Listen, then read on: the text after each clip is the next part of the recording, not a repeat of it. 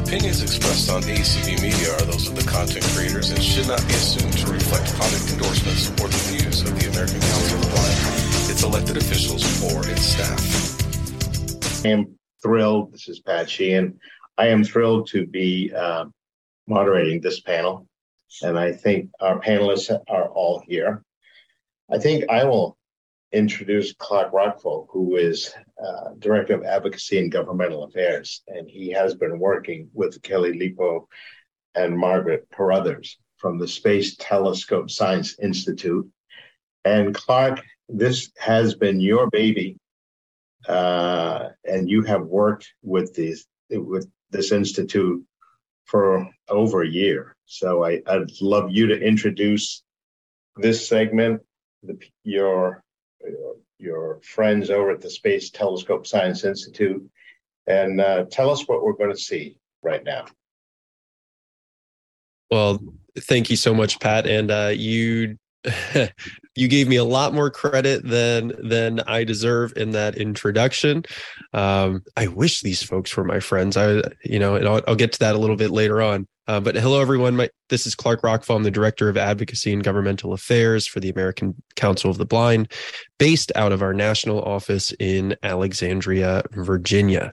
Uh, and I know that last summer, much like many of you out there who are listening, whether you are uh, some of my uh, friends and neighbors. So I grew up in Annapolis, Maryland, and just looking through the attendee list, I saw some 410 um, and some 301 and some 443 area co- area codes. So always good back, good to be back in the company of my fellow Marylanders, even though I'm a, a Virginia resident now across across the river.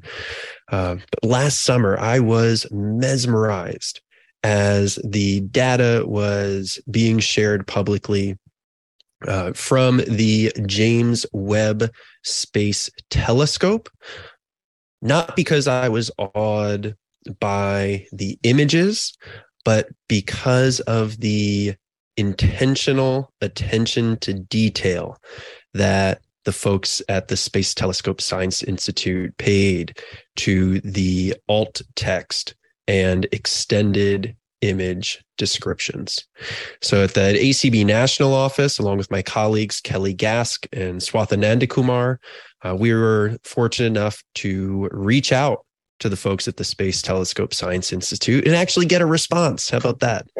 uh, and in in that process, we were able to host a a live event with several of the folks doing the great work, um, helping to share the data from James Webb and Hubble and and others, um, and the work that's being done to make it accessible. You know, I was Pat. I was uh, re uh, re-consuming the podcast we created from that live event back at the end of September. If folks missed it, it's available in the American Council of the Blind YouTube page, as well as an audio file on the ACB advocacy update. I believe the date is October 5th, 2022. And, and the reason I say that I wish these folks were my friends, because several of our hosts, like Claire, talked about um, the the verbal cues and words that she would use while uh, looking at a map and interpreting in a map when going backcountry hiking. And I believe one of our guests here today, Kelly Lepo, talked about doing uh, astronomy pub trivia and some of the fun trivia facts, which will likely come up later, but how you can distinguish an image from the James Webb and Hubble space telescopes. Uh, so, very excited to join you all here today. Uh, very excited that the folks from the Space Telescope Science Institute out of the Mikulski Center in Baltimore, Maryland, are here to present to the ACB of Maryland. And then I'll tease up a little bit more to come later on. Also, very excited to have them joining us in person for the ACB DC Leadership Conference uh, in person uh, at the Hilton Alexandria Old Town the weekend of March 9th through 12th. And the Space Telescope folks will have a presentation the morning of Saturday, March 11th. And this is an in person only event. Registration for the leadership conference is still open. It remains open through February 28th. And Pat, I will kick it back to you. Well, thank you, Clark. Uh, uh, you got everything in there. You even got a plug in there. I think Eric, Eric would be pleased. You got a plug in there for the in-person uh, conference. So uh, we have uh, two people uh, to, to speak to us today. And so, growing up as a, as a kid in Massachusetts, I had my own telescope, and I got a chance to, when I was able to see, know, look at the moon, look at Orion's Nebula, look at the rings of Saturn, look at double stars and the Big Dipper. So, very much like Clark, you know, I just I've always loved the space program. I grew up in the age of Gemini with uh, us not even going to the moon yet, but just always fascinated by the stars. And so, you know, I I thought it was just wonderful. First, that that of course, Space Telescope Science Institute is is in Maryland, in Baltimore. Secondly, we have two amazing women who are just doing just some wonderful work. Kelly Lepo, who is the our astronomer, and Margaret, uh, who has been in charge of the writing and the education, and both in charge of outreach. So I will leave it up to both of you. Uh, I think it's uh, to, to tell us the differences between the Hubble telescope, the James Webb telescope, what we're seeing with both of them, and maybe go through a little bit of the of the of the writing and tell you know maybe for those who haven't seen and didn't get a chance to listen to the podcast, uh, what are we looking at here? So take it away. Great. So Kelly, do you want to start by just uh, telling them about the um, about Webb and difference between Webb and Hubble and all that? Sure. Um, so the Hubble Space Telescope and the Webb Space Telescopes are two different telescopes in space. Hubble orbits around the Earth. It was launched in uh, 1990 and it's been serviced a couple times since then. And that telescope primarily looks at visible light. So that's the type of light that human eyes evolved to see. And that type of light is very good for seeing things like stars um, and, and galaxies. Uh, but what it can't do is it can't see through dust. And so space is actually full of dust, and it's not all that dissimilar than the dust that you have in your house. Um, and so that's why, partially why, we went to all the trouble of building the James Webb Space Telescope. The James Webb Space Telescope is an infrared telescope that is looking at light that is redder, so longer wavelengths than the wavelengths of light that our eyes evolved to see. It's about a million miles away from the Earth at this point called L2 because the telescope needs to be very, very cold in order to see this infrared light. So it needs to be away from the heat of the Earth and the sun.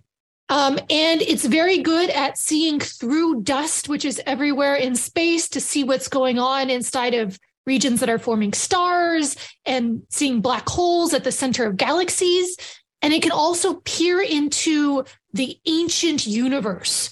So it turns out that space is expanding. And as space expands, it stretches the light to the point where the Hubble telescope can't see it and so we need our new observatory, the James Webb Space Telescope, which launched uh, Christmas Day 2022 uh, to give us new eyes into the universe. Is that a good explanation, Margaret?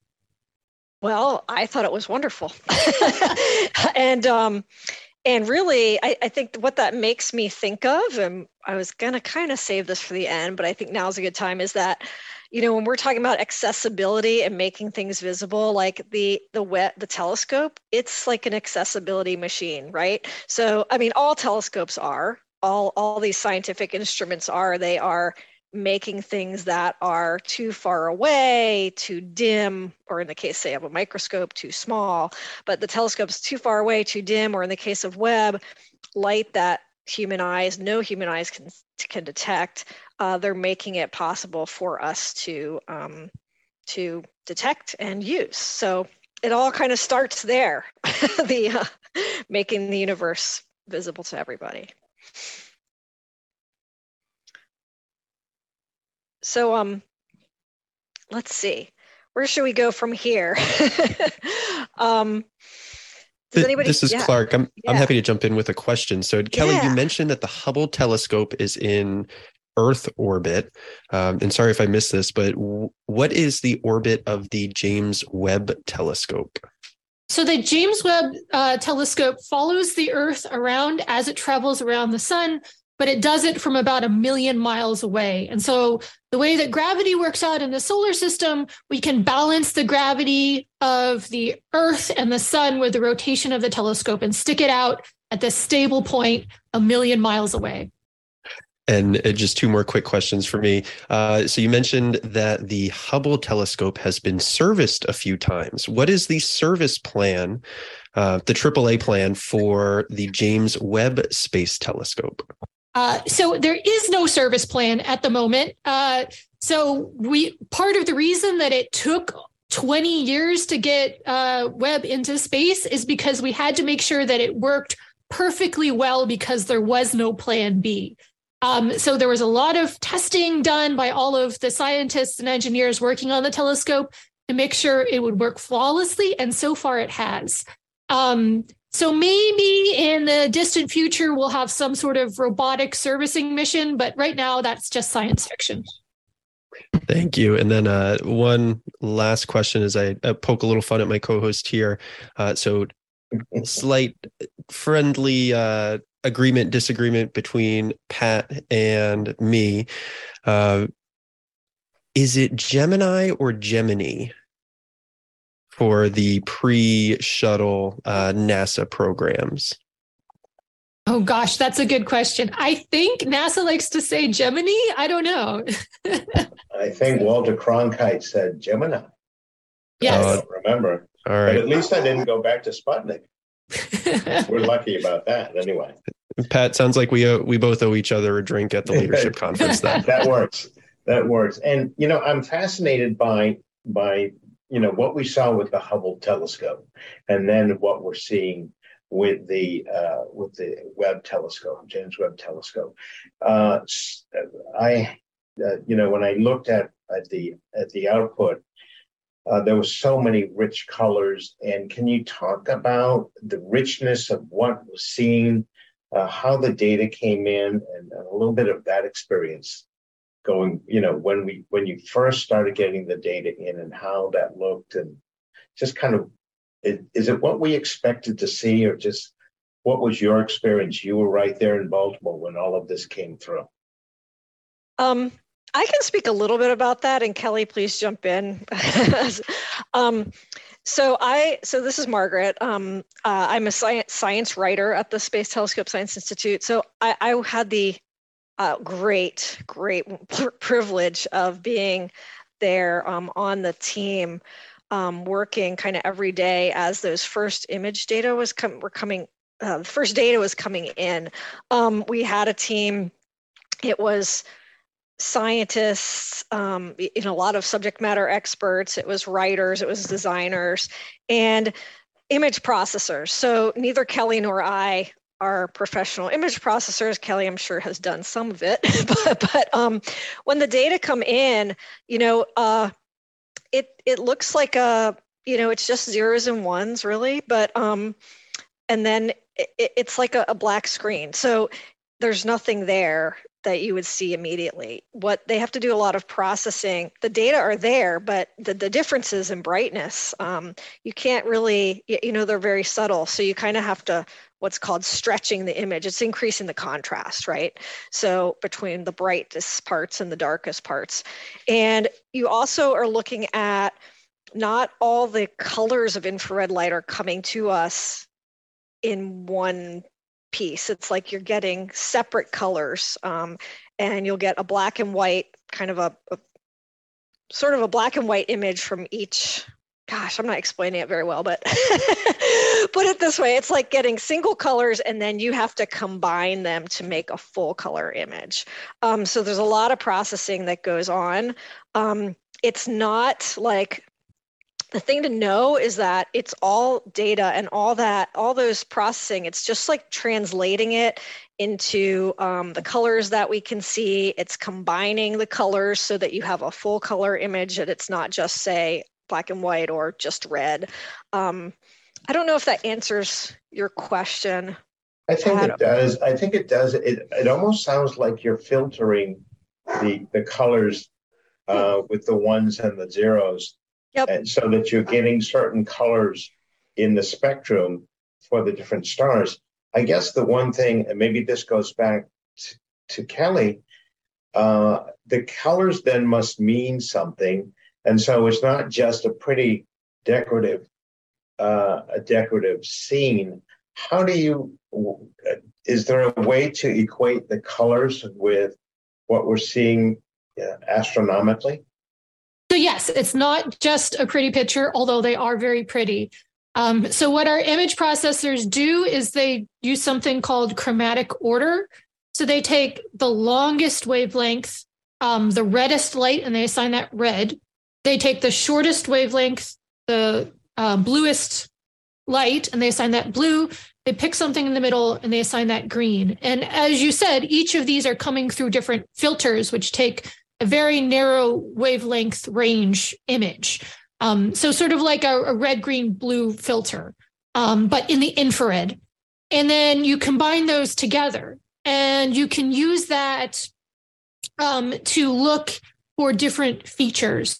So for example, um, the the dust might show up as something that's very red and the stars might show up as something that's very blue although it depends a little bit on the context of the image and what you're looking at.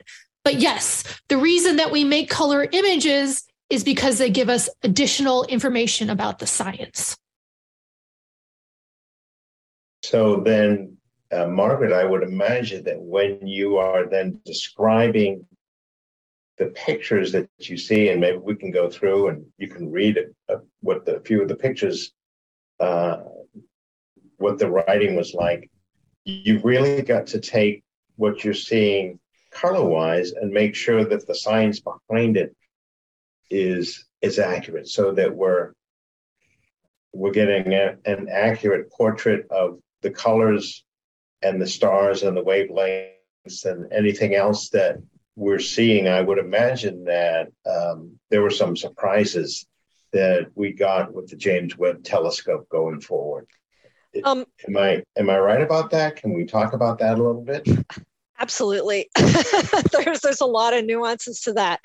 Um, right. So one thing to know that um, yes, we we when we're describing these images um, for whatever purpose it is, of course, there is so much science in there. There's so there's a lot of we put a lot of value on the precision of that writing to make sure that what we're saying is um, as accurate as we can be, as precise as we can be, uh, to make sure that it's not misleading.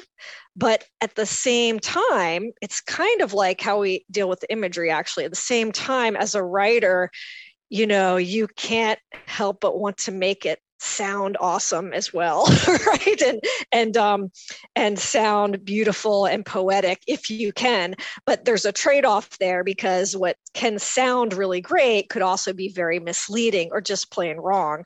Um so we um, the writers work very closely with the scientists kelly has been extremely helpful in looking at our writing and and being you know being very nitpicky and i say that with the most uh, with the most positive i i, I I consider nitpicky a very positive term, guys, because nobody That's wants a technical nits. term, right? That's yeah. a technical, technical term. Astronomy term. It's yes. and, and it's very important because no one wants nits, and there.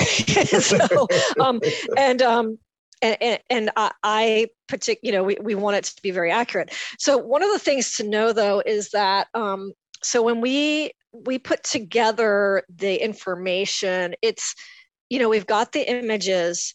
The images are one part of a big news package. So we've got images, we've got um, captions, like long captions describing the science in those.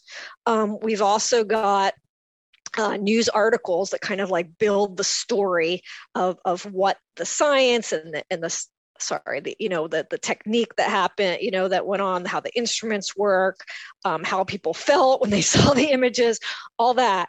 And so the alt text the descriptions that and and the extended descriptions that we have in addition they are one extra thing in there. And i like to think of them as sort of um, they kind of fill the gap right? So you all and clearly you know under, uh, understand clearly what what this this the purpose of the alt text and extended descriptions but for those who don't use them um, we try to explain it's like you know if you can't access the image for whatever reason this this description has to provide that experience. And so what is that experience? Well we get a lot of the science in the article and the caption which is great but what's really missing is um, you know sometimes it's just that that feeling the feeling that the images convey. Sometimes it's the the details that you are assuming someone um, is getting from the image like um, you know uh, so i can um, kind of describe i can i'm happy to read some of these to give you kind of an example there um, yeah, I would I would love to to hear some of that, and I think the audience would too. And then love to go back to to to Kelly and and talk about maybe some of the science behind what you're reading. Okay, uh, that'd be great. Thank you. Okay, great. Okay, well, I am going to start with um, probably the most famous, I would say at this point, is probably a famous image. um, okay, this is um, the cosmic cliffs of the Carina Nebula. All right. Okay. The image is divided horizontally by an undulating line between a cloudscape forming a nebula along the bottom portion and a comparatively clear upper portion. Speckled across both portions is a star field showing innumerable stars of many sizes. The smallest of these are small, distant, and faint points of light. The largest of these appear larger, closer, brighter, and more fully resolved with eight pointed diffraction spikes. The upper portion of the image is bluish and has wispy, translucent cloud like streaks rising from the nebula below. The orangish cloudy formation in the bottom half varies in density and ranges from translucent to opaque. The stars vary in color, the majority of which have a blue or orange hue. The cloud like structure of the nebula contains ridges, peaks, and valleys, an appearance very similar to a mountain range. Three long diffraction spikes from the top right edge of the image suggest the presence of a large star just out of view. Gosh, isn't that pretty? uh, so I guess uh, so. This is Kelly, and I'll talk a little bit about the science of the image you just heard. So what we're looking at, or what we just listened to, is a description of an image of a star forming region. So stars, like our sun, sun, our sun is a star. Stars form in these cold, dark, dusty clouds of gas and dust. And we're looking inside of one of these star forming regions and we're seeing just the edge of it. And so at the bottom half of the image, we're seeing an area where stars are actively forming. And above that and just out of frame are some newly formed stars. And these newly formed stars are very hot and very bright, and they're eroding the nebula around them, sort of like a, waterfall eroding the rocks around them. So they're destroying the nebula that they were born in. And we're so we're seeing right in this image the interplay between those uh, bright, hot stars destroying the nebula and the nebula itself, which is forming new baby stars. And and we couldn't have seen that with the Hubble telescope.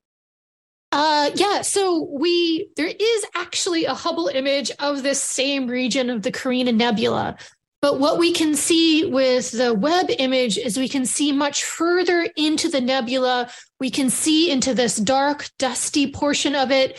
and we can see the stars forming inside and some of the jets and outflows that they're doing uh, inside of this nebula.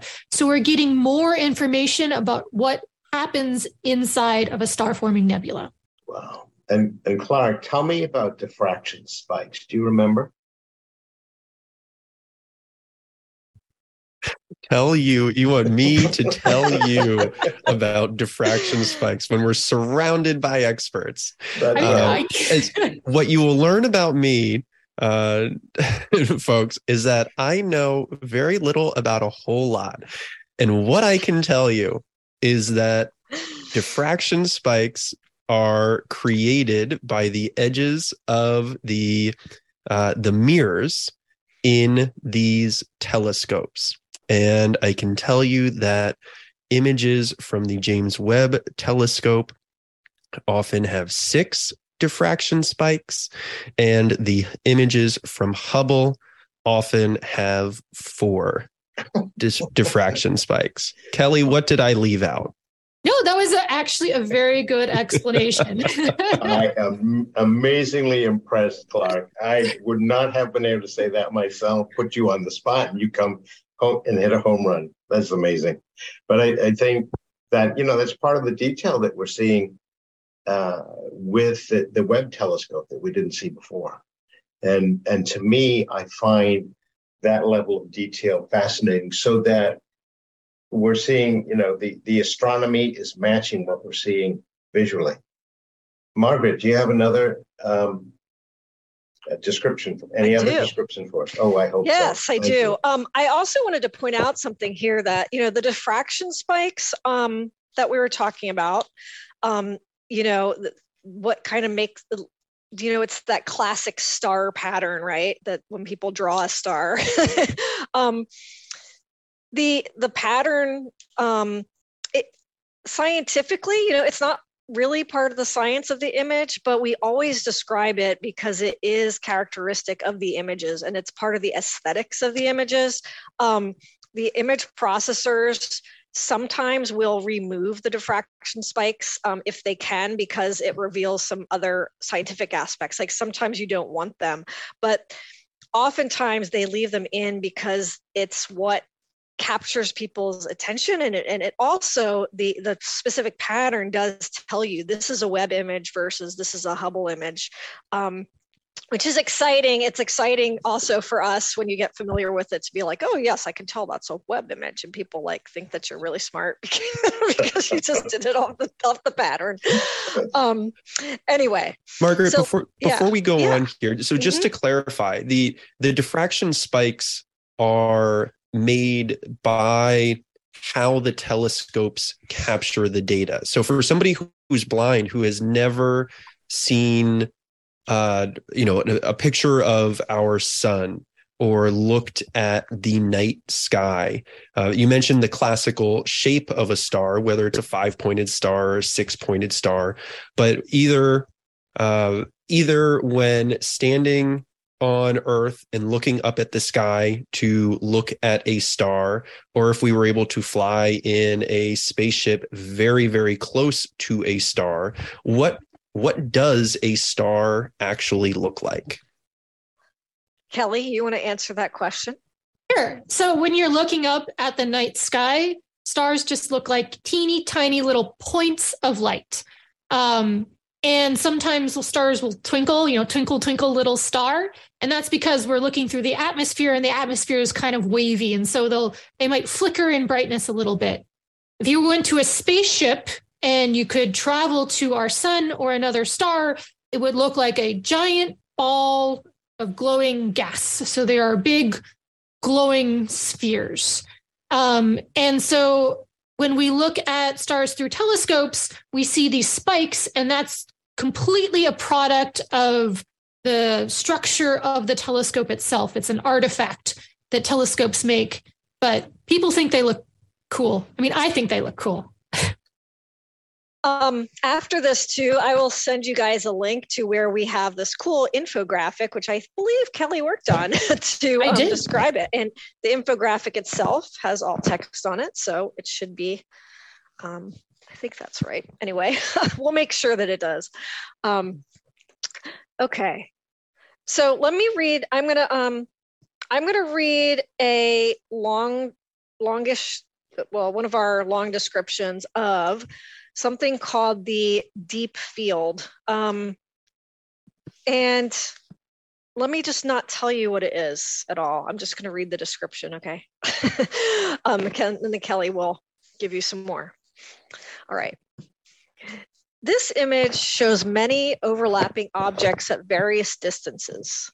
They include foreground stars, galaxies in a galaxy cluster, and distorted background galaxies behind the galaxy cluster. The background of space is black.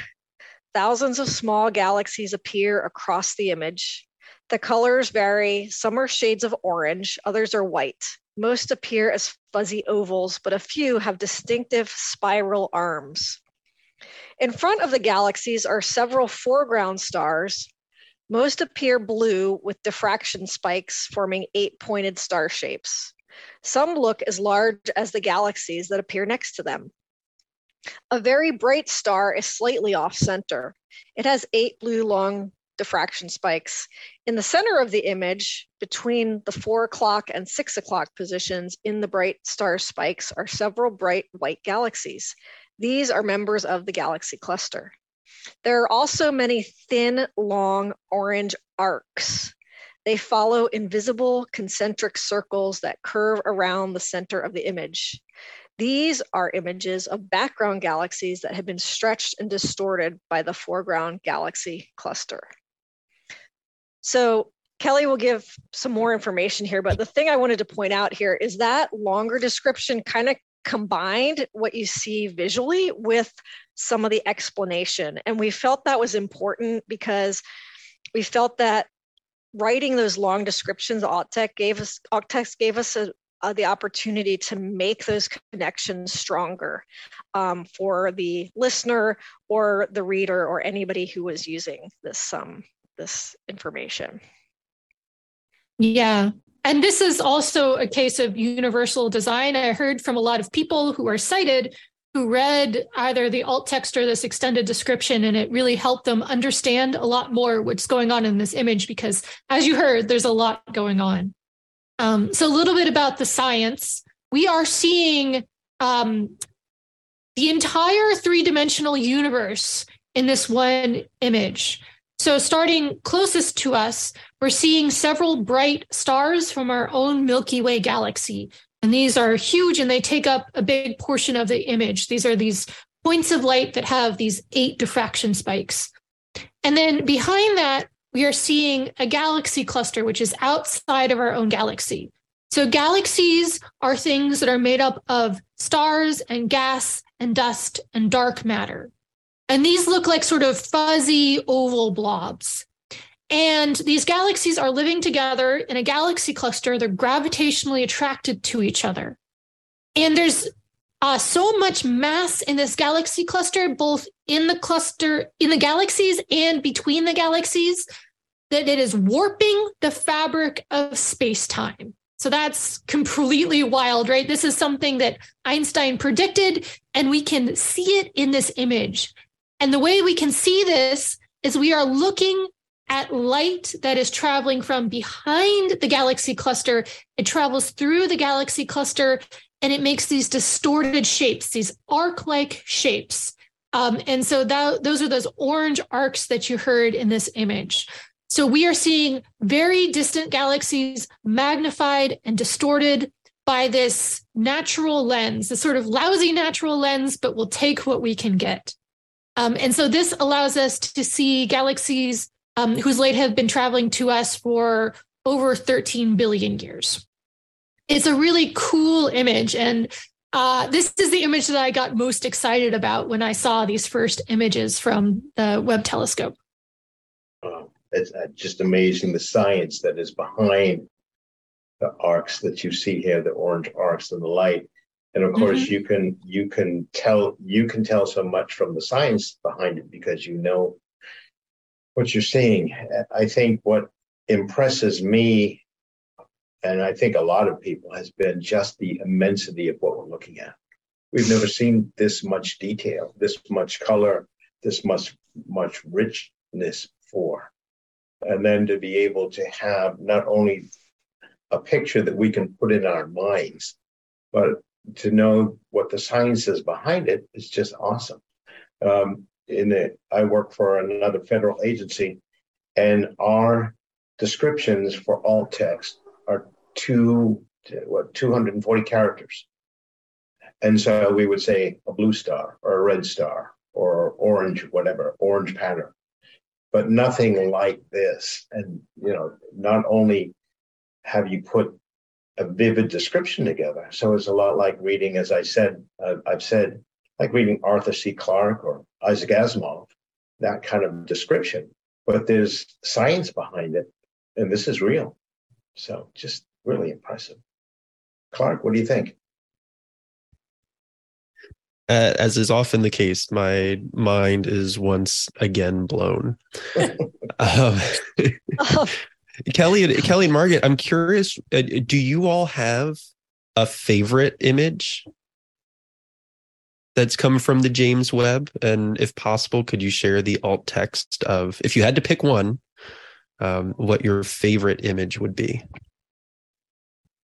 Oh man, that's hard. um, Kelly, do you? I do. So I think my favorite image so far is of a forming star uh, called a, a protostar.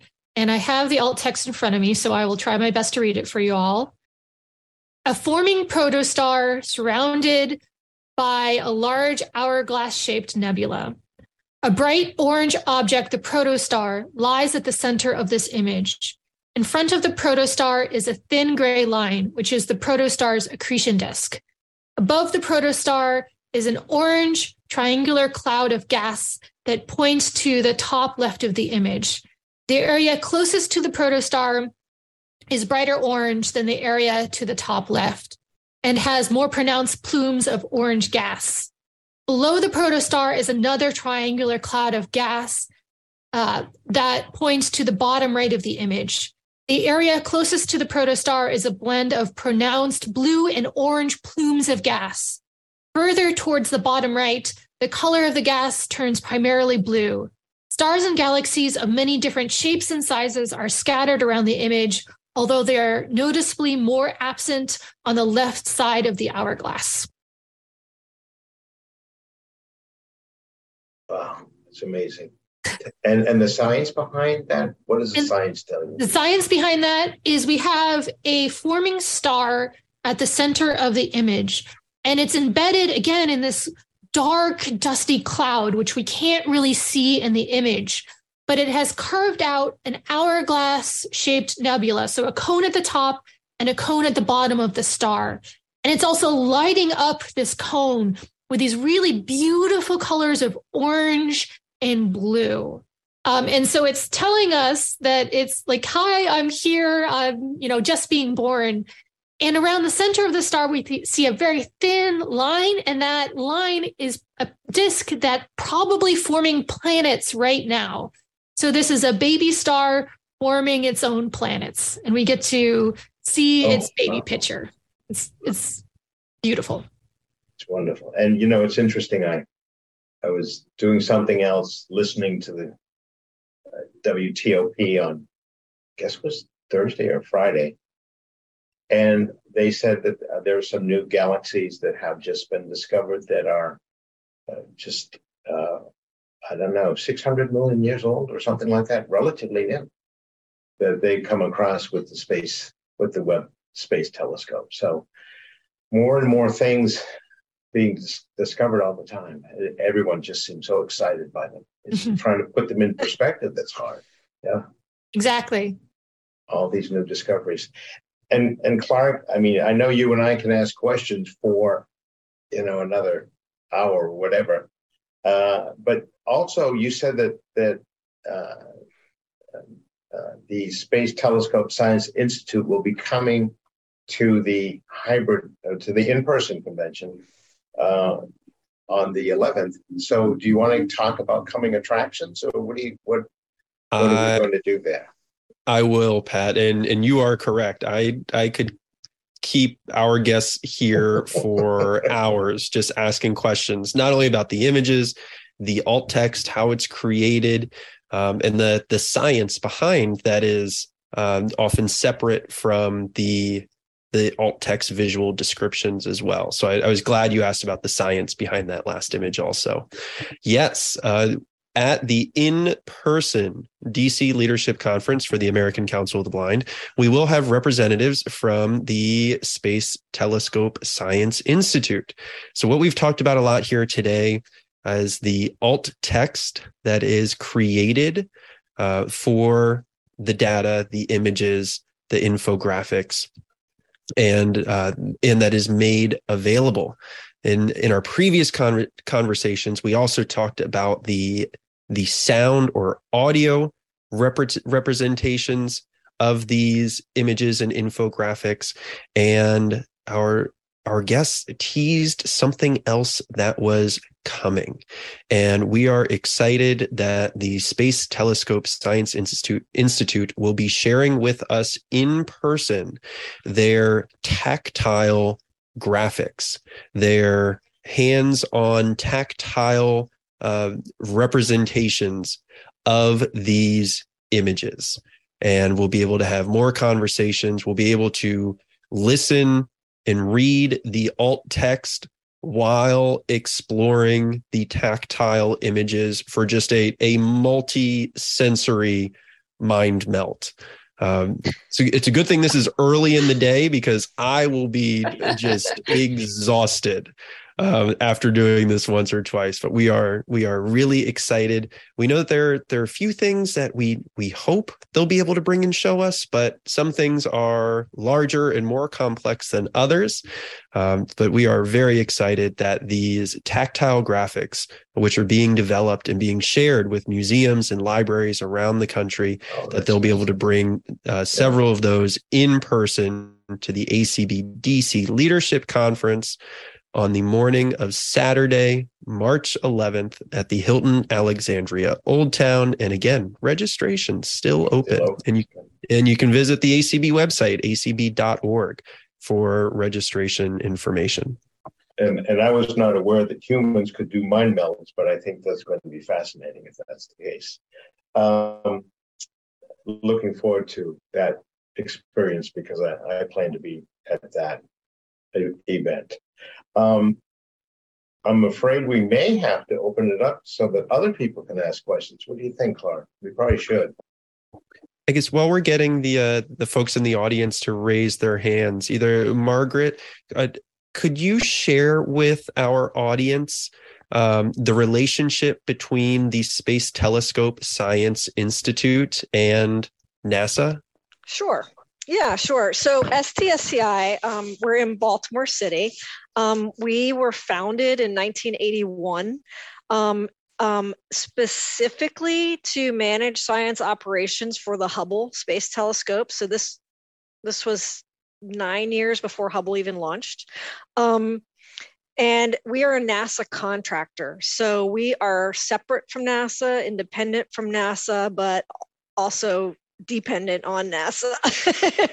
um, so we, um, yeah, so we have several contracts with them to do various things like science operations for Hubble, which basically means we get all the data, we make sure it's ready for the scientists, we deal with all the proposals, that sort of thing. For Webb, we do science operations and we also do mission control. So we are in our office in Baltimore, is where um, where engineers are sitting at the controls telling um, Webb what to do, um, which is very, very exciting. um, and we also are um, one of the Science Operations Center for the upcoming Nancy Grace Roman Space Telescope, which should launch around 2026 or so, um, which is an also an awesome, awesome space telescope. Um, yeah, um, does that answer your question, Clark? it does. It does. Thank right. you. So, mm-hmm. uh, it, very closely tied to NASA, but not yes. part of uh, the the federal administration. So, thank you. Hi, Meryl. I, I had a hi. I don't think I had a question, but this is just fascinating because you know I had seen this presentation at at the convention too, and I can't wait to see it again at the DC leadership meetings. Just all the um, technical aspects and and the brilliance of the team is just amazing. So I just want to compliment you guys. Thank you. Thank you. All right, Mary. Hi, thank you. Yeah, this has been um, very amazing. Um, just a, one question, well, I, many questions, but um, I've always wanted to know what exactly is a black hole? Okay, I can take this one. So this is Kelly. Uh, Thank you, Kelly. Black, a black hole is something that is so dense, its gravity is so strong that not even light can escape. So there is there are different types of black holes. Some black holes are about the same mass as our sun, or a couple tens of times the mass of our sun. And there are also something called supermassive black holes, and those are usually found at the center of galaxies, and those have millions to billions of times the mass of the sun. Uh, and so a black hole is just a point, it's a very curved point in space time and once you fall into a black hole, there's no escaping. Wow. And are they varying sizes? They do. Yeah. Yeah. So, uh, stellar mass black holes, things that are sort of the same size as our sun, they formed at the end of the lifetime of a massive star when the star collapses in on itself. It can't support itself um, against gravity and it collapses down into one point. We're not quite sure where supermassive black holes come from. They may just uh, start the same way and just keep eating so much mass they get bigger and bigger and bigger, or they might be primordial. They might come out shortly after the Big Bang. Um, this is something that actually Webb might give us some clues about where these early supermassive black holes come from. Wow. Okay, I would- thank you. I would just like to add, and Kelly um, can correct me if I'm saying something weird, but um, you know, you can't so you can't really see a black hole, but you can see the effects of it. So we can see how stars are. Um, how the gravity of that black hole is affecting the orbits of stars and we can see how it you know things like speed up and give off energy so we can see the light of material that is kind of being affected by the black hole Yep, that's Okay, great. Vanessa. Um, obviously, Pat has had access to some of this. So, you know, at least for those of us who are in the local Baltimore area, and maybe it's not even excluded to that, that area, how do we access some of that? Because this is just cool. Um, yeah, so uh, we have um, Space Telescope Science Institute, our Office of Public Outreach. We have a number of websites, and Mhm. so all of our um, all of the images, all of the articles, all of the alt text, everything is on a number of websites, which we can give. I guess if we give to Clark and Pat, you can pass along to everybody on the call. But Oh, please Um, do. yeah, so it's all.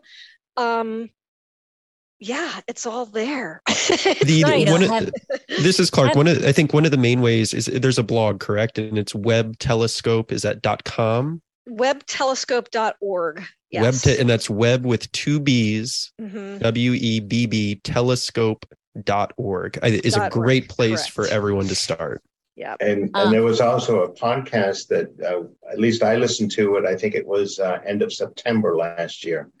And that really gave a lot of the history that I happen to remember, uh, where we got also just, just, oh, help me, Clark, uh, are just diffraction spikes.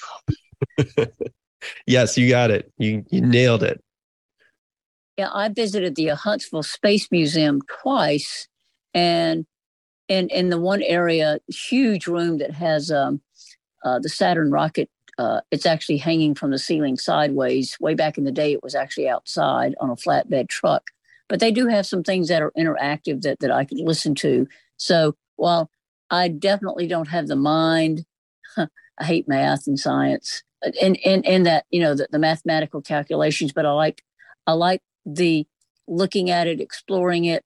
And so it was just neat to go through some of those things that I could take advantage of. Um, I have some vision, but still, you know, it was nice to be able to hear some audio stuff. So this is just way beyond cool. Oh, awesome. I'm glad you think it's cool. I think it's cool. I might be biased.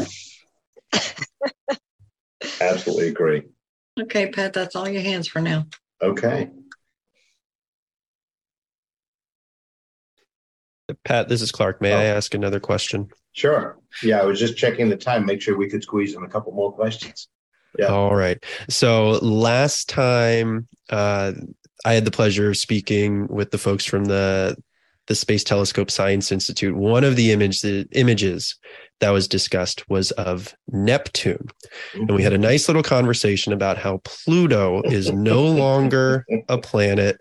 Uh, some say the king of the Kuiper Belt, and we can we can agree to disagree. Uh, what is the moniker to remember the planets' names if we can no longer say my very excellent mother just served us nine pizzas. So it's uh, my very excellent mother just served us nachos. Nicely done. Nachos. No, I like pizza. oh, I'm glad Kelly had that on the tip of her tongue because I would have been. wow. oh, that was Kelly. Good. That's Kelly. Kelly. And and I will just tell you, uh, my my background before doing this is planetary geology. So I, to me, any if it's spherical and it's rocky, it's a planet but that's you know so geologists and astronomers have sort of sometimes differ in how they c- classify objects. Mm-hmm. and All right, pluto two, is sitting there saying i'm still pluto no matter what you call me i'm still pluto. All right two verse one. Pat what's your answer? Pluto a oh, planet or not? Oh absolutely it's a planet. Oh kelly you're outnumbered I don't care, what you, oh, I don't care no. what you call me i'm still pluto. I like that. Clark uh, what's, what's your vote? Your vote Oh, Pluto. Pluto's a planet. Okay, yeah. very good. You thought it was a streaming service, right? yes, exactly. Or a dog from Disney. um, oh, I hate to let this this this group go. This has been so much fun for me. I've really enjoyed it. Margaret, uh, Kelly, any last thoughts on what you've seen, what you're looking forward to? What are we gonna? What can we expect in the next six months? Oh, so I, I, it's so much, so much. yeah. Yeah, I, I just want to say something to, to you all. Um, so we, uh, you know, this writing this alt text, we we've been, um, you, you know, it's been it's part of we've been able to have alt text for for a long time, but it's only recently that we were able to have sort of long robust descriptions because um, in the past we had a, a, a technical limit of, of, you know very what 60 characters 120 characters. 20. we we we increased that because um, we realize you know it's impossible. You can't describe things adequately. Um, and and uh, we the this when we did this these description for these early release observations we knew it was important we like we you know we put a lot of effort into it but i don't think the team had any any idea how important it was until people started to react with it in, in such a wonderfully positive way. We had no idea how many people were relying on it, how many people um, kind of yeah we're touched and by it we're right. touched by it yes yeah. and so the the response has had this wonderful effect on the team on the writing team on the education on the whole on everybody in that number one the team was like, oh, how nice it is to know that we have an audience. You know, we sit in our offices sometimes and we're just, we don't know who we're, we're just like this, we don't know who we're writing to. um, so suddenly we know who our audience is it made us want to put more effort into it. It made us want to. We have a ton of legacy content, you know, 33 years of Hubble imagery, right? Um, only a small bit of that have we been able to describe in detail and we are putting extra effort into that we actually hope to get more people on board specifically working that, on that kelly and great. i are working on that to do, have make that happen um, and then the effect that it has on other i'm hoping that you all are are seeing this effect in general that other organizations are kind of being like feeling a little bit gosh like uh, left out like oh shoot maybe i should maybe uh, maybe i can write something as cool as this. Why is space telescope getting all this all this all this uh, press? Like here's i can write a nice in, a description. So people are kind of getting into this. Um, i told pat the other day one of the funniest things that happened to me was i was in my neighborhood walking and i ran into a neighbor and he's like talking about the images and he's like oh and i just read he's like i just read in the washington post about this alt text stuff. How do i get a hold of that? I want to see that.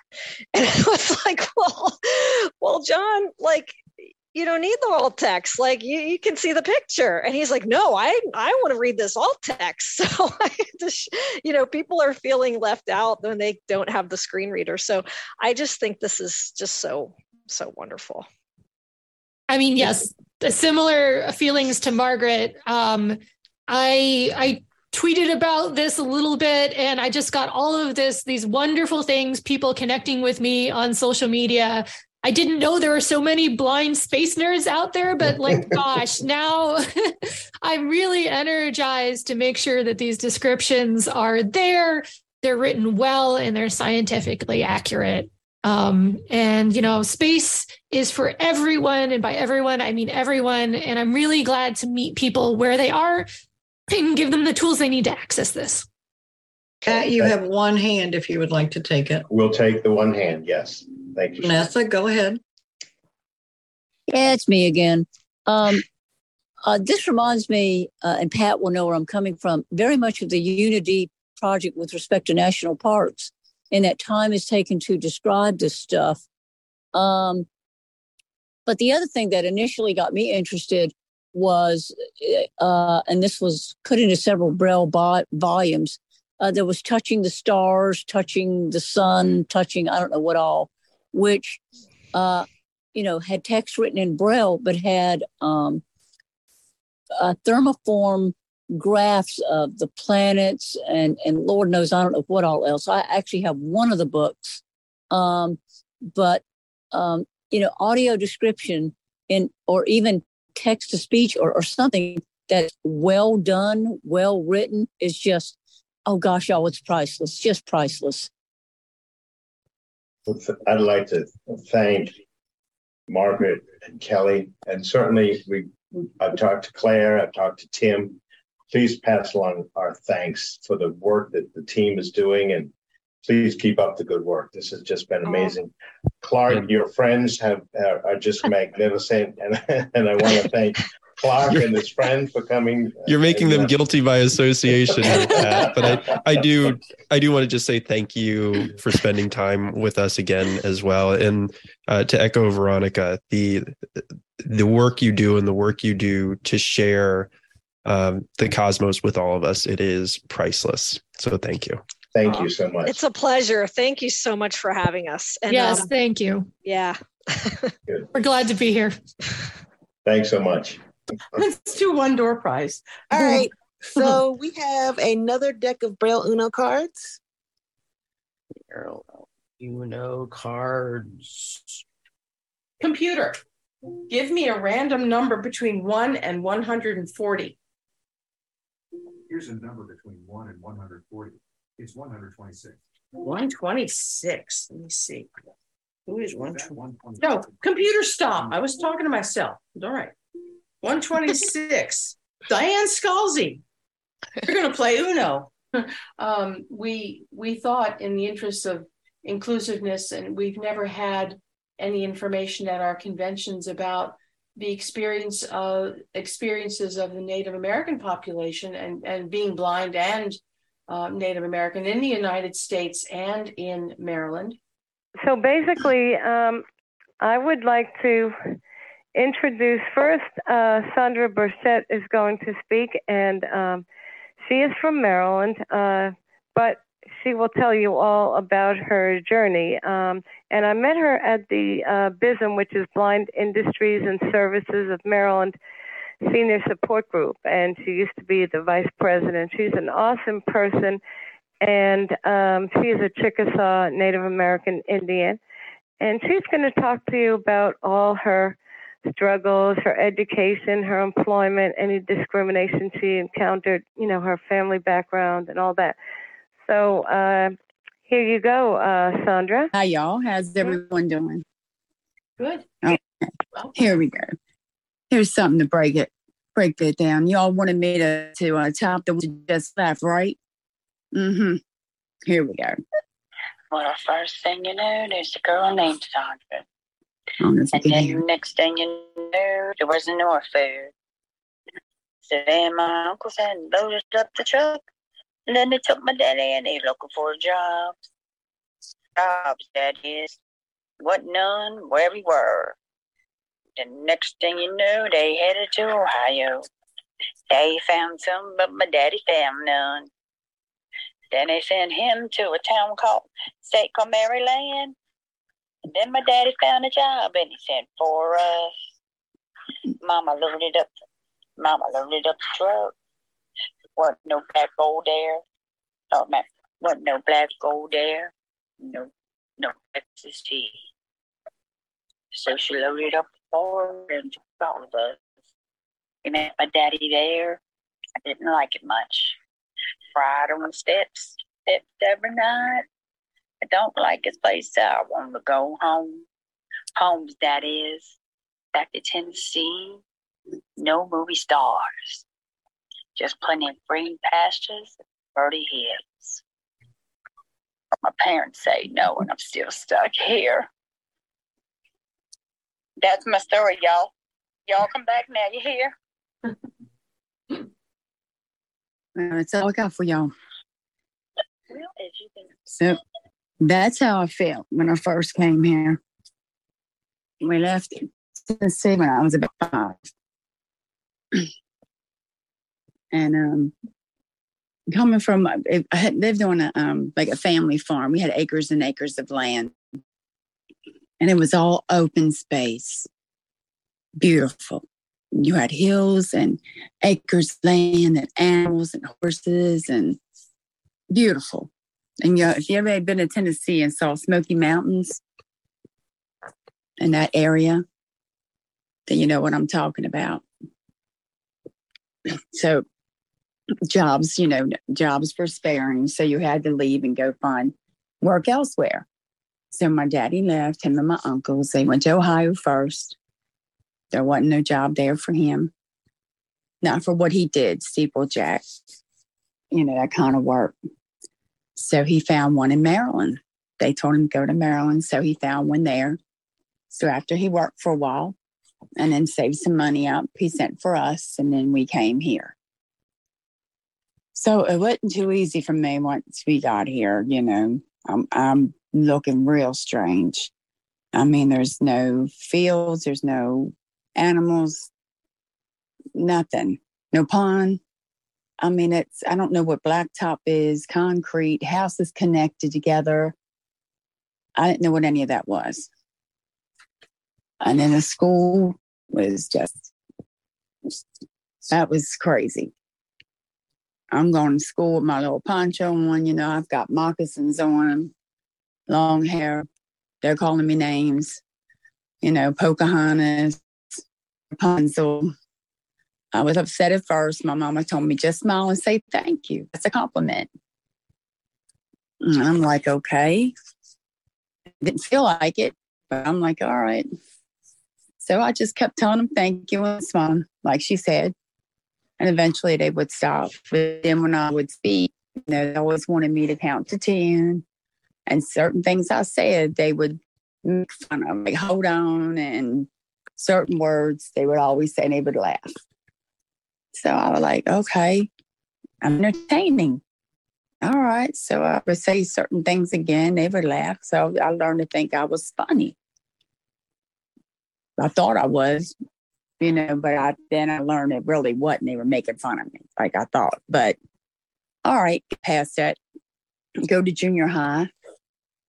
But my mama had adopted. There was she had five of her own, but and they were older. I was the youngest. We got here though. She adopted, took in two boys. They were brothers. Excuse me. They were going to be taken away and separated. So my mama didn't want that for them. So she took them in. Later on, when I went to elementary school, she took in another girl because there was abuse in the home. So he wound up taking her in. So we were going to go to junior high. It was time to get her to school. So I called her my sister. She was going to a high, different junior high. I'm thinking I'm going to that school.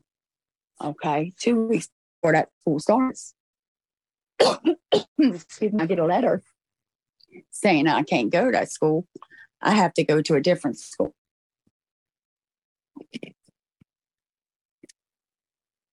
My mother don't understand why. We try to find out why. They say, well, mm, excuse me, because of segregation. We're going to send her to a different high school. Unless, says, well, my other daughter's going to a different school. Why can't they go together? No. She's already going there. She's existing there. This one, this is her first time she's going to go to the other school. So I went on to the other school. That school was the first year of the segregation. So there was only 10 new students going that year to that school. And I was one. So they had a couple of Asian, a couple of um, Caucasian. I was the Native American. And I think um, I think that was it. There's 10 of us. So excuse me one sec. Mm. So during that year, by the end of the year, I was the only one left out of the 10. I didn't pay it no mind. I was cool with it. They tried to get out, but most of them got beat up.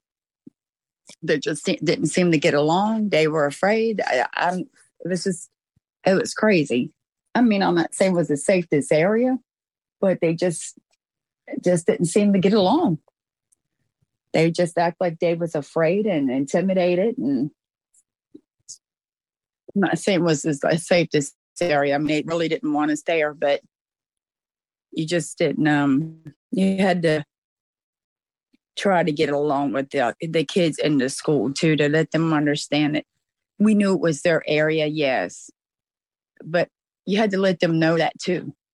They didn't want us there, and you didn't really want to be there but let, let them feel that you are, you know, wanting to understand them, you know? But they didn't want to, they just wanted to go home. They didn't even want to try to get along. So it didn't work out for them. I stayed there three years. I was fine. Never got beat up, not one time. So during then, but during that time, my mama developed rheumatoid arthritis when I was 11. So I had to take care of my mama too. And um, it wasn't an easy time. So that made it a little hard on me. Sometimes I had to go home and leave and take care of her. And then wasn't so much the people in the school as it was on the outside.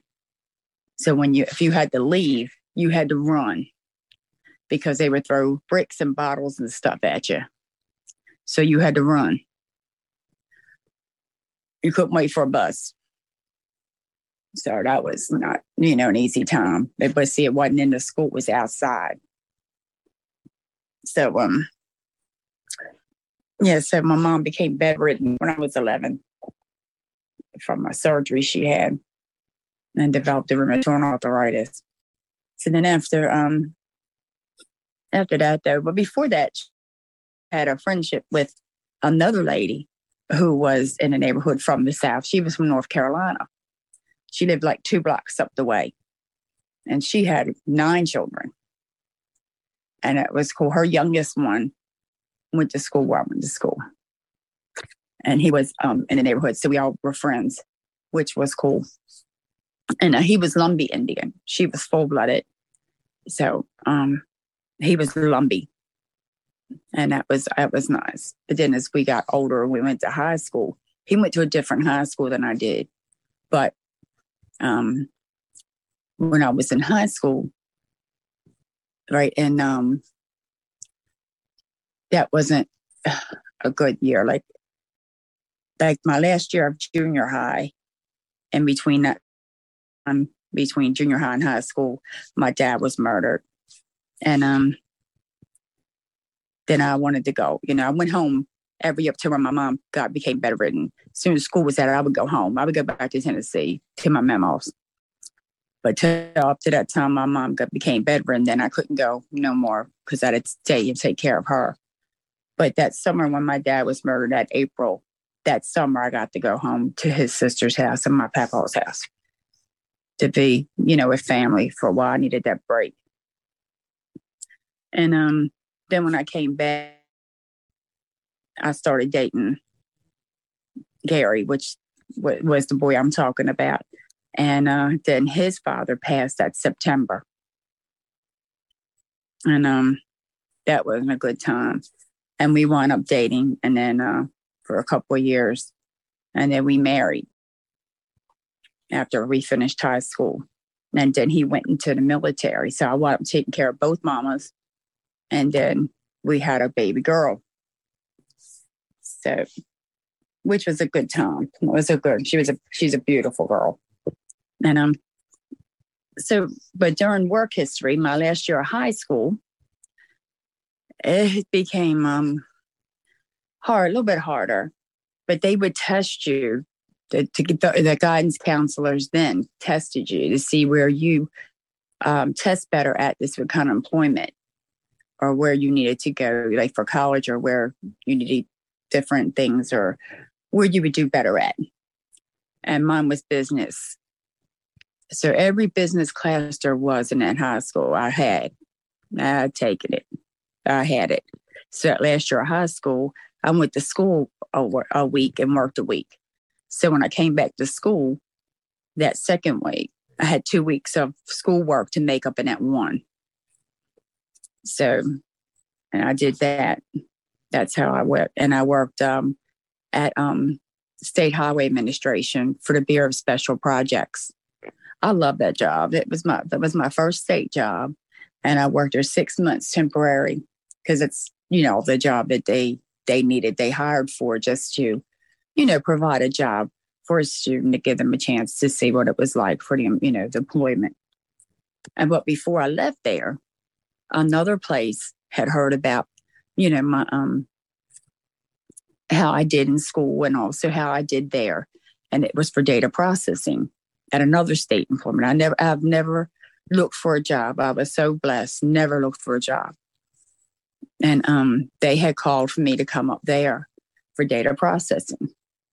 And so I had went there to see what it was about and tested there and um, got the job and I went there to work right after I finished, you know, my six months at the other place, the state highway.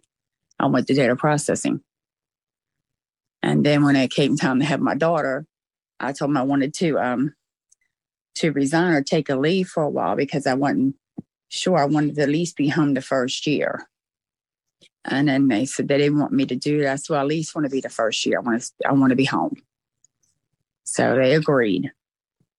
And um, so I'm taking care of both mamas and my daughter while he was away, you know, in the military. But um, then I stayed there for several years. I went back after she was 13 months old. And um, another uh, lady had came down from another department. She wanted me to test for her department. And it was during the daytime making you know, more money. And I was like, I don't know. She's it's a whole lot of responsibility. I can't keep anyone. I wish you'd come and test for it. I'm like, I don't know. I don't know. I really don't know right now. Well, at least come up and interview for it. So I did. Then a couple, a couple weeks later, she came back down again. I don't know. I think you're the person. I think you're the one. I want you to come back again. So I went back up there again. So he called me back up there the third time. She said, Something tells me it's you. I want you to do it. She said, I can't keep anybody. And you keep testing the high. So I want you to do it. So I stayed there the longest. I was there for like 10 years. And then each department wanted to go individual. Was working for all the boards, anything medical related. It's where, you know, nursing, social workers, doctors, anything medical related. We had to license them, do the renewals for them. And it was only me and a lady doing it all, two of us. We had to do all the renewals for nursing, their verifications, their doctors, all of them. And it was like 26 boards and two of us. It was a lot of work. But we did it. But um but it was kind of funny how she she wanted certain and she was funny in who she would give interviews to and I would say, well, why do you, you I only seem to pick certain people? Well, I don't want this kind of person, this kind of person. I said, and why not? Well, I think this kind of, they're lazy. They're lazy. The, I said, well, everyone's not lazy because they're this color or that color or this na- or this nationality or that. Well, from what I've seen, they're lazy. okay. Everyone in that nationality may not be lazy though that may be that particular person. She said, No, I don't agree with that. She said, But from what I've seen, okay, you're going to judge one or two people by, you know, one or two persons by that one person. I said, That's not good. She said, Yeah, but I've hired so many people of this race or this This is what's happened. I can't keep. I said, But look how many different boards it is. This is a stressful job. That's why you can't keep anyone. You want two people to do the job of 10 persons. That's why. That's what it is. You need more people doing this job. But they didn't want to hear that. But that's what the problem was. But then after that, I started, um, after they broke up, and I then they finally said they were going to go individual. Everybody wanted control of their money. Then the problem, I started to have problems with like the colors. I noticed that, like the, the red lights. I couldn't tell anymore what the colors were of the lights when I was driving in the daytime. So I would just follow the traffic. It stopped, I stopped. It, it went, I went. And I was like, okay, this is getting weird daytime was terrible for me. I would wear two pair of sunglasses. It, it was really getting scary. So some I said, okay, I'm going to have to stop driving. This is not good. So it was like I didn't understand why. What was going on with the colors? Or was it just the light? Did I need different sunglasses? What was wrong with my eyes? So I went to a doctor, you know, a regular doctor. He tested my eyes. He said, You've been working a lot of overtime. I said, Yes, sir. He said, I don't want you to go go home, come back in the morning before you go to work. What? I said, it ain't gonna make no difference. I'm gonna be tired still. Go home and come back. Okay. I don't think it's make Just come back in the morning. I went back. I want you to go see a retina specialist. And that's going to change in it. Just please go see the retina specialist. Okay, I'll make an appointment. He says, No, right now. Right now? I go, and they, they said I have a rare retinal disease that um the symptoms are all reverse of what normally is the case. Usually, every, you know, people can see in the daytime and they can't at night. Mine was better at night and not in the daytime. I'm like, this is crazy. I said, I, got, I would have two pairs of sunglasses on and still couldn't see. It was, it was, in the nighttime, I was good. I was good. So I started leaving when it was dark to go to work, and I'd have to wait till sun went down to go home. I'd be there all that time. But that's what I had to do. So it started gradually going. And my boss would make it so hard for me. She'd make it so hard. By the time I left there, though, because it started, it was like 10 years gradually it was going. And then at the end, it went rapid where I just, I just lost it. It was gone. So it's been gone now. It's been, it'll be 14 years in August that I've been totally blind. And nine of those 14, I've been um, a Braille instructor. When I graduated from Blind Industries, Ruth Sager was at my graduation. And she said, What are you going to do, Sondra, now to graduate? I said, I don't know, but God's got a plan for me. He didn't let me come this far for me not to do something. And it wasn't a month later, Ruth Sager called me. She said, I want you to come down to the library. The library for the blind apprentices. I said, well, she was next week, meet me in the library. I said, okay. So it was myself and my girlfriend Karen, Karen Crosby, Glenda, y'all know Glenda, um, Miss Brenda, and Carol. It was five of us. And she wanted all of us to start a program where we would teach Braille to other people at the library. And two of us are still doing it my girlfriend Karen and myself. Us two are still doing it. This is our ninth year that we're doing it at the Library for the Blind. So we volunteer there. And this is our ninth year doing it. And then the rest of the time, I call on um, on your line, and I and I worry Miss Sheila. I call on her line. Sometimes Mr. Let me see what is it, Mr. Um, uh, what's his name? Is it Herbie? Sometimes I get on his, and I get on the craft one. I get um Miss Peggy on there, and that's uh, about all. I think the best thing I've done since I've been here in Maryland is is uh, find my you know my husband and have my daughter. It's about the best day's work I've done, and made sure my brother made sure that she went to the Indian Center here. They have one on Broadway, and she learned you know the Lumbee ways and learned the tribal dances because that's right there. It's not being taught. People are not they're not taking and learning, you know, the trade and the dances, the traditions, you know, and that's sad. But my brother had took her because I was working. She got to do um, like the shawl dance and stuff with her great grandmother, and my brother would do the tribal dances and stuff with her. And we also would go on the weekends and do um, powwows in North Carolina. And my brother was an artist and he could do all the the artwork on whatever piece you wanted on. If you wanted him to burn it on a skin or on a wooden box or if you wanted him to draw it on paper and frame it for you whatever it was he could do it was it was beautiful it was all so neat and that's about all folks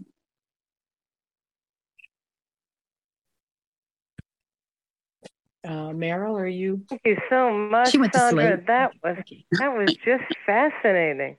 Um, and but all you you know you've had a lot of harrowing experiences in your life, and still, you know, the theme I want to say is that still, despite your struggles, you have achieved a lot and you have overcome. Um, now, the next, uh, the last panelist in this panel will be DeAnna Noriega. And Mm-hmm. she is a mother, a wife, a caregiver. As a matter of fact, she does a caregiver's call. Um, and um, she also is a facilitator. Yeah, she's a facilitator, and she's also a Zoom host and does a lot more. So, without further ado, I would like to introduce DeAnna Noriega. Good evening. Okay. Um, I was born in California because my father, who's a full blood Apache, was in the, army and he happened to be stationed there. My mother was um, half Ojibwa and her mother was a abandoned baby. So we don't know what she was. We don't think she was native. Um, she had blue eyes and auburn hair and was fair skinned. And it's not our way to abandon our babies. so, um, but she married a full blood Ojibwa and had um, a total of 12 children in her lifetime. Two of them died as infants due to rickets and, and other vitamin deficiency. She was very young when she, the first was born. My mother was her second. And um, she had a younger brother who died. And then the rest, by then, you know, she was um, able to keep the rest alive um, to adulthood. Um, my mother, being the eldest child, had a lot of responsibility when her father um, disappeared. He went down to Chicago to look for a job with the railroad because, as Sondra said, where the people lived, that's where our roots were, our families, but we couldn't stay there because there were no jobs. So a lot of the young men went away into the military.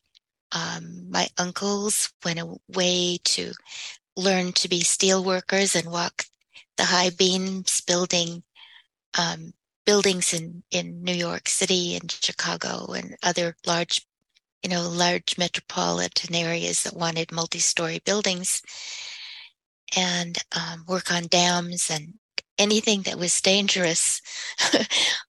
um, they felt that was the warrior way. So they would leave their families behind on the res and um, go and work spring, summer, and fall and come back in the winters and have to bring back enough money to buy fuel oil for the winters.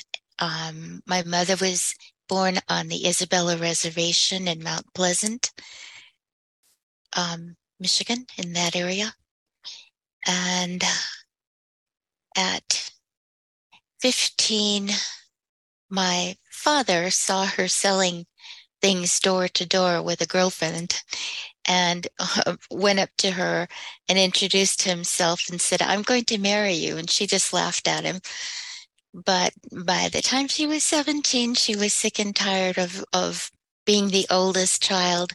When uh, she was 14 when my grandfather disappeared, she had to quit school and take care of her younger brothers and sisters that were too small to go to school yet. So her mother could become a steel worker in a in a uh, car manufacturing plant.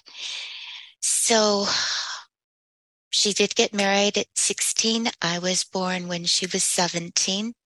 At four months, she asked the doctor about a problem she saw with me where if I moved from uh, shade to sun, I would often cry and um, turn away from the light and he diagnosed that I had been born with congenital glaucoma. As far as she knew, there was no one in her family that had had it. And they thought there was probably some genetic connection, but they weren't sure.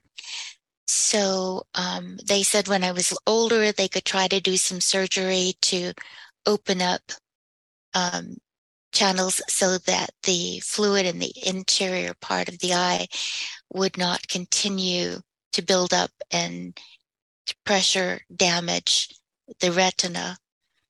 But I, uh, when I was five, I had my first surgery for glaucoma, and there was some improvement in stabilizing my right eye. And but when I was seven, I was still having some, some trouble at night with a little bit of night blindness. And I was playing with cousins and running in the dark. And I hit a tractor hitch. And um, of course, it was the right eye, the one that they had the surgery on, that I had the, the better vision in. And we were visiting my Apache grandparents out in Gonzales, Texas. My father was stationed at Fort Sam Houston. So my mother came running out of the house when she heard me scream and scooped me up. And my grandfather drove us into Gonzales, and all they had was an infirmary. I remember the doctor coming out to see me in just his white pants because they got him out of the shower. And he he uh, gave me something for the pain and told me that she should go to the military hospital because there was nothing he could do. And she went to the military hospital. We got there I don't know, sometime in the night. And my mother hadn't brought her purse, so she had no ID to prove that she was a military dependent. So, about five in the morning, when they were changing shifts, uh, an army nurse came in and blew her stack and said, Are you going to let this child bleed to death? Because her mother doesn't have her ID you know, we can straighten this out in the morning, call an ophthalmologist, get somebody in here. But by then, the hemorrhaging had reached a point where all they could do was enucleate that eye. So when I was eight, they scheduled me for a surgery on the weaker of the two eyes. And I could only see by then, colors were getting blurred. My great grandfather had taught me to read when I was three, but by the time I was six um, and recovering from the first surgery, um, the vision in that eye was too blurry for me to read print. And after the injury, of course, I couldn't read print.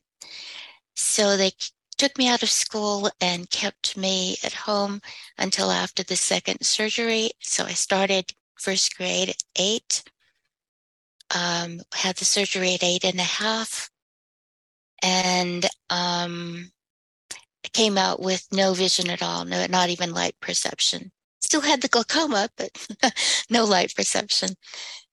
But I was firstborn. I had two younger Mary Gassman brothers. is the host now. And I had um, a very wise mother. She had never known anyone who was blind, but um, I think I was upset for about a week. Um, I was telling God off because I planned to be a veterinarian and a ballerina, and it wasn't going to happen. So um, I um, decided that I still felt God was there and I still felt that he cared about me. So it was my job to stop being silly and go back to being a little girl because that's what I was. And he would show me what I should do. And so um, my mother often had to work to, to bring in extra money. Um, by that time, my father was a master sergeant, and he had been in Korea when I was three, and he'd had a traumatic brain injury, which left him prone to violent headaches and very short temper. But my father, uh, my mother didn't want to leave him, even though he was becoming abusive and violent to us and to her because I needed medical care. Well, once I was totally blind, um, she was waiting tables and she kept back her, some of her tip money and saved up. And so when he was on maneuvers before leaving for Germany, she ran away, um, taking the two of us back to the reservation in Michigan and was working two and three jobs supporting us. So I was in charge of my younger brothers. I was firstborn daughter, and firstborn daughter is mama's second pair of hands. So I, as soon as I could stand on a chair at age five, I was washing dishes. As soon as I was strong enough to pick up a baby, I was changing diapers. I would come skipping into the house as a little girl and say, What you doing, mama? And she'd say, Oh, I'm sewing a patch on your brother's jeans. And I'd say, I want to sew. And she'd say, let me think about it and then come back. And she took a, the cover off of one of the coloring books in the house and she punched holes with a darning needle all around the picture on the cover on the edge of the of a figure on the, on the cover and gave me a threaded darning needle with yarn on it. And she said okay see pull it through like this till it hits the knot. Now find the next hole and follow the row all the way around. And when you're done come tell me if you can tell what it is. And so that was how I learned to sew, hand sew. And before long, I was sewing on buttons and sewing seams and making clothes for my Barbie doll. And this is the same way I learned to cook and do many other things because my mother said she didn't really know what blind people could or couldn't do. So she figured that she would just show me what she could. And if I picked it up, okay, good. And if we couldn't figure out a way, um, she would just give me other jobs to do. And I asked her once, was didn't it didn't it scare her when I was totally blind? And she said the doctor told her, little mama, you've got some hard decisions to make. You can take care of her and baby her and overprotect her, and she will be helpless, and you will have her to care for all of her life, or you can continue to treat her as the very bright, happy little girl she is and treat her like you do your other children and let her find out what her road is to be. And that's what my mother did. Um, I was the first one in my family to go to college um, because of affirmative action. I got in and I got student um, uh, education opportunity grants, and I won a small scholarship. And my mother's dream was that I could get a good education because I remember when I was whining about doing math, which was always hard for me. Um, she said, Girl child, you can't wait tables, you can't pump gas, you can't work at the soap factory, so you're going to have to use your very good brain to make your way in the world. So you have to be good in school. That's your job now to be good in school so that you can go to college. And uh, she never cut me any slack. If I got a B, she said, Aren't you studying enough? and I helped her get her GED. We would study together while we did the ironing. um, so I I earned money by ironing clothes for all the neighbors. I started a problem child babysitting service because by then there were five of us kids. And if I hadn't learned how to manage kids with no vision when my mother was working, well, you know, um, we would have, my my brothers and baby sister wouldn't have survived. So um, I was in charge. So, you know, I could they didn't like me to play hide and seek because I got so good at hearing them breathe that I could find them because they'd be trying to hold their breath and stuff and, and trying not to giggle. So, okay, there's a reminder on my on my Echo Dot to tell me that we've got 15 minutes to the end. So I want to close this off pretty soon, but I'll quickly talk about the jobs I had um, I worked for the Department of Vocational Rehabilitation, in California as a as an independent living home teacher um, part time when I was in college because there was nobody in our county that could do that, and they couldn't send someone down from Sacramento um, once a month. Um, I was mainstreamed all the way through school. When I graduated from college, um, my husband took a, a year to get his teaching credential, and I did a lot of practicum work that was um, in the area of sociology, psychology, which my degree was in social sciences because I had a college professor who didn't like me very much. Um, it was my own fault when I took an intro to, to psychology class, he wanted us to change someone's behavior with negative and you know positive reinforcement for when they did something we wanted them to do and negative when they didn't And so I thought that was very unfair and it wouldn't pass now, but this was back in the in uh, 1968 when I started college.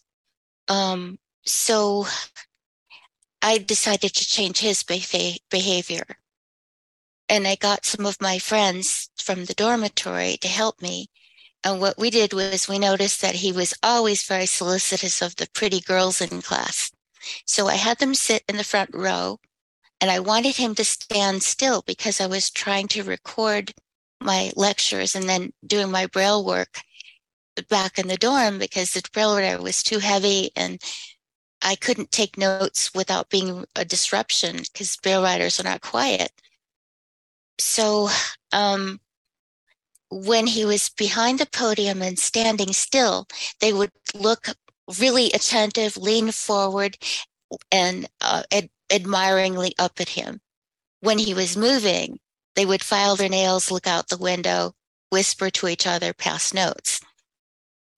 So um, I got him to stand still, but it didn't work very well because he talked twice as fast because he was nervous with those front row of cute girls all looking at him.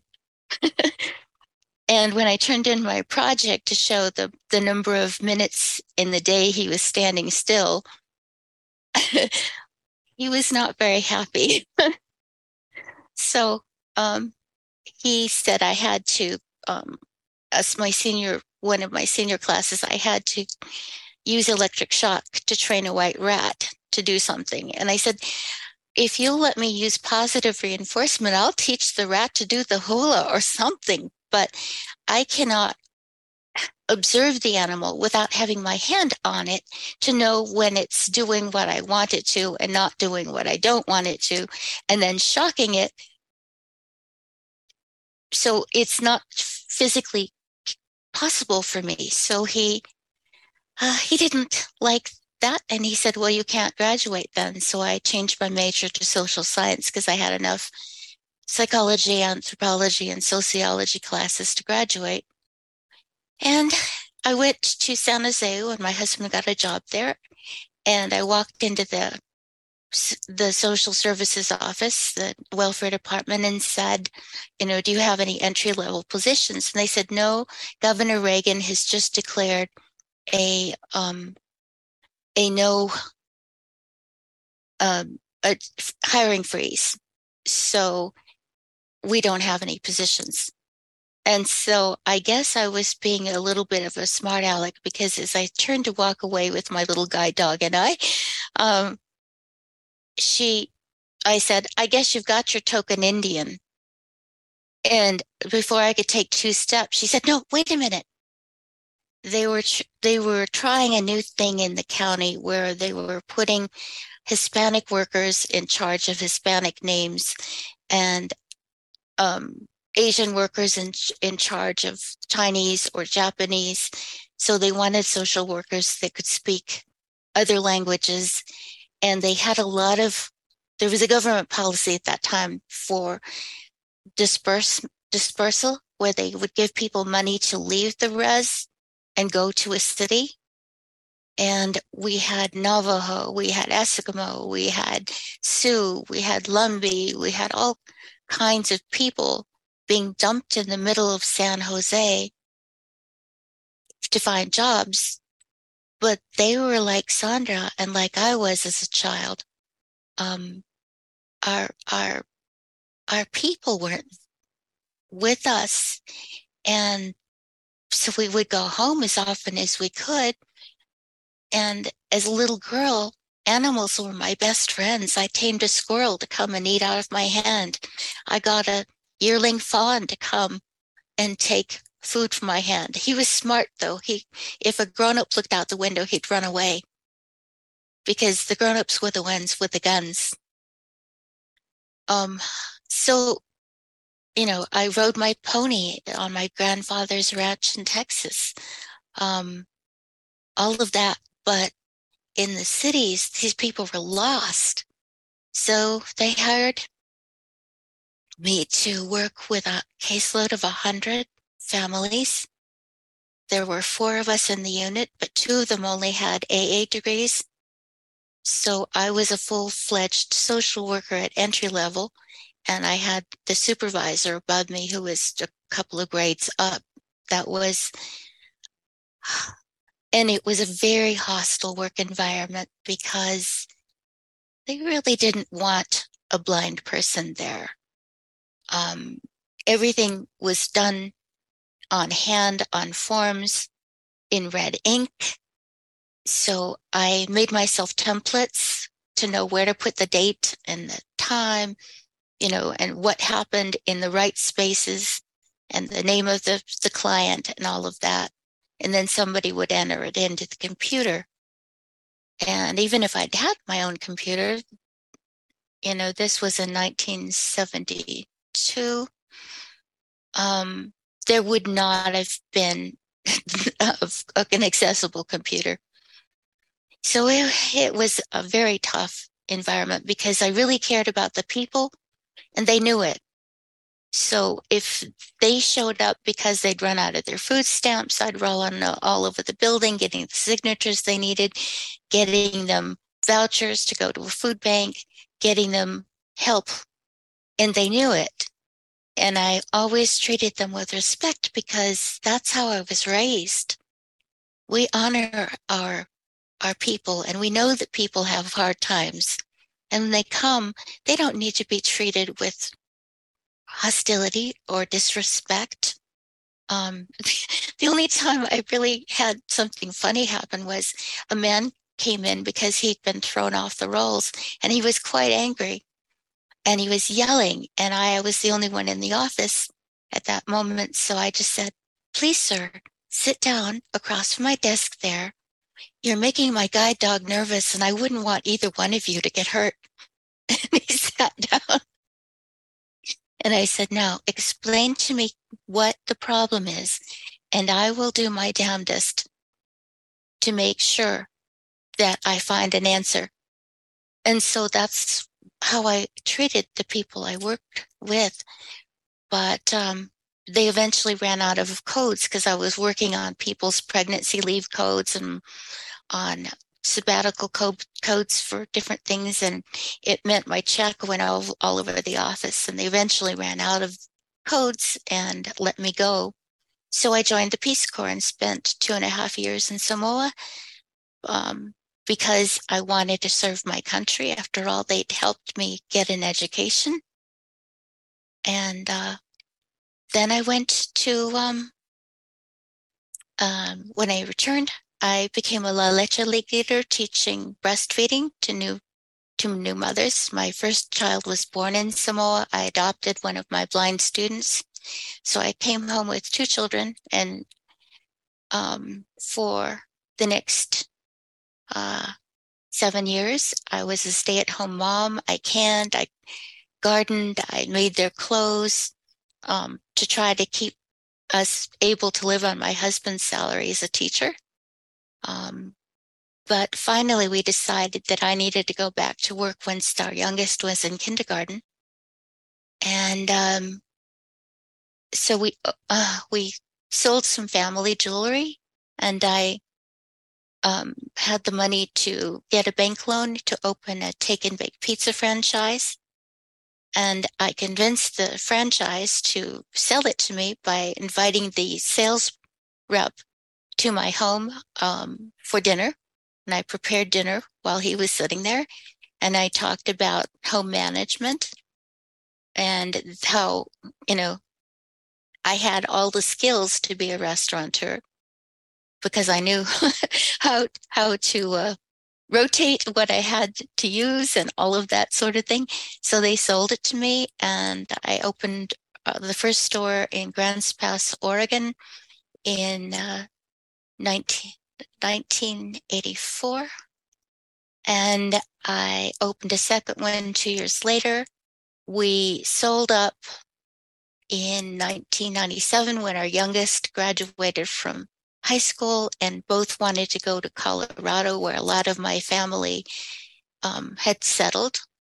Um, and uh, my mother was not well. And as the eldest, I felt it was my responsibility to go make sure she got what she needed. So we sold our businesses and moved to Colorado. I worked as a, a teacher of independent living skills for an adult education program. Then I opened a fair trade gift shop because while working in the Peace Corps, I, I was really fascinated by all the wonderful things people made out of practically nothing. And so I sold items from about 30 countries. Then my daughter, who then was grown up and had married and had three kids, um, came home. Um, and we helped her get her certification as a vet tech. She got an offer at the University of Missouri. Um, she said, Mama, I really want the job. It has benefits. I can't make it on a vet tech part-time basis working for three and four different vets um, so can can you and daddy come and be my support team because kids were three five and seven and she couldn't leave them alone at night if they had an emergency she was trained as an anesthesiology tech for equines horses and uh, just like her mama she loves horses and um, so she had to be available on call weekends and nights. And uh, so we moved to Missouri. I got a job as an independent living specialist at a at a uh, an independent living center in Columbia. And I worked there for 10 years, but then my husband became ill and is now in a wheelchair. So I quit my job to take care of my husband. So part of what I have from my uh, Native American heritage is we take care of our people, we take care of each other. When family needs you, you're there. Um, when um, my great grandmother gave me a great gift when she gave me my Ojibwe name, um, she called me Shanegamukwe, which means um, a day when it is beautiful and sunny and it's safe to go out fishing on the Great Lakes in a birch bark canoe. It's a kind of weather term. So quiet water is how I translate it. I'm a writer, a poet, and uh, so I use that as my middle name when I sign things um, that I write. So, and uh, I've been involved in ACB since 1980 um, when I met Kim Charlson, who was then the youngest ACB state affiliate president. I've been an affiliate president. I've been vice president. It's my favorite. I've I this is my favorite position. I'd rather be president of vice than actually have to hold the gavel. I'd rather do the work in the background because I'm still shy, even though in my ACB family, I do the things they ask because they're family. So that's me. And I'll take, I think Sondra and I would be happy to take questions. Thank you so much, uh, DeAnna. That was very, that was wonderful. Both of you, Sondra and DeAnna, I finally got my computer problems fixed. Um, Sondra and I have to tell DeAnna, I have a squirrel too. I feed out of my hand. Oh, I do. It's, it's I have had a horse at home too. Yeah, well, we have Yes. many things in common. I, I knew that Yes. from your story because Mm-hmm. we were taught to respect our elders and to always be courteous and gracious. And that was Yes. our I took care of my mom when I was 11 till she passed and she she passed in my home. She never went to nursing home. No, we don't do that. No, no. And so, yeah, when I was um, 15, my mother um, fell and had a Mhm. pinched nerve in her back, and she Mhm. was in traction for a month. And I ran the house Mhm. while still Yeah. going to high school. I was 11. you know, you Yeah, just do was it. 11. Yeah, you just and I had to do it from age 11 until she passed because I had to do all the banking, the cooking, the cleaning, go to school. I had to turn her every two hours when I was home. Yeah. You was know, you, bedridden the whole time. yeah. No, my Right, mom at least got up after Yeah. a month, but you know, No, she didn't. Mm-mm. So you know, it's Yeah. it's part of who we're taught to be. Mm-hmm. And um, so when my great grandmother gave me that name, she was saying, You are perfect as you are. Right, right. And that's Well, you know, Sondra means helper of mankind. Yeah. So, you know, that's what our people tell us when they give us a name that's not our birth name. They Mm-mm. tell us who we are and they Mhm. try to give us something to hold on to Onto. when other Mhm. people don't treat us right. Right. Yep. So when people act as if we haven't got a lick of sense and can't do anything because Hmm. Oh, we're no. blind, Mm-mm. we we don't accept that because we know who you we better. are. That's right. You know better. Yeah, we know who we are. That's right. Um, so thank you. You you both do have a lot in common. It's just incredible. And all despite all your struggles, you Mhm. overcame adversity. And that's what I wanted to let the Well, group with with, with quiet water, I could not not fight back because my great grandmother was saying water is strong. Mm-hmm. Water goes over things. It goes under things. It goes through things. It goes around things. My mama used to tell me that when I would jump off it to, into the lake. Mhm. Mm-hmm. Mary, you have a hand raised if you would like to take it. Sure. Yes. Mm-hmm. All right. Sir, Roger. Hello, Roger. What's up? Great. Yeah, you need you guys talk two or three or four at a time. It's hard for me to understand. Anyway, I, I just wanted to say a very, um, a very um, delighted and excited hello to DeAnna. I've I've known her since she was in Oregon, and I knew that she was a lovely lady with a very sweet voice. And now I know all the rest about why I'm so impressed with her. Uh, it's of years. I remember once at an ACB convention, national convention, they had these these carpet runners taped down to the floor across this big open area. And Uh-huh. the last day they they pulled them up, and we came out of a meeting, Oh, and we no. got in that God. big open space, and Roger started. Colorado, I think. Roger starts to panic, and I said, "Just follow us because I keep um, some bear bells on my dog." And so he could follow Yeah. the sound of my dog as And we went across bells. that open area to Uh-huh. the to get back to the lobby. Because I said, Aw. "There's no moss on the trees, there's no sun on my face, but I've got a guide dog. Follow me." They took away all the furniture, so I couldn't figure find my way around. Oh, And it took care of the bells. such a good girl, and I I have thought about her and wondered how she was doing. Heard she was in Missouri, and I just I'm just so proud so proud to to hear her again. And uh, well, people will sometimes hello, hear my and bear I still bells. love you, Di. Yeah. people You still tell me that um, your brothers, you shouldn't be quiet water, you should be babbling brook. Yes, he Uh-huh. did. He- That's what my brother says. But um, when I go with bear bells on my dogs, little kids, you know, if I go to talk at a school and stuff, they'll hear us walking up and go. Santa Claus. And I'll go, no, No. powwow dancer. People think I'm the Salvation Army with a bell on my Hey, I love Salvation Army. I've been Okay, in you have- Salvation Army since I was five. You have one more hand, Meryl. It's uh, Vanessa. Um, hey everybody. Uh, uh, Hi. first, uh, Sondra and DeAnna, wonderful Mhm. presentations. I've known DeAnna personally since Aw. the uh, Pencil, uh, Pittsburgh, Pennsylvania um, ACB National Convention in 2003. Um, and Mm. her her life story is so fascinating. There's things that she has shared um, in the past that are Uh-huh. that are darker in nature, which isn't necessarily appropriate No. for this particular. But, Yeah, I have but- some as but- well, but but we don't know, have all night. But but they, but, but they were but they were very distressing events Right. very very distressing and she overcame Of course. and continues to that's overcame because- as, That's as she we're takes to care of, of, of her, hus- warriors. You know, well, she, that's one of the reasons, Vanessa.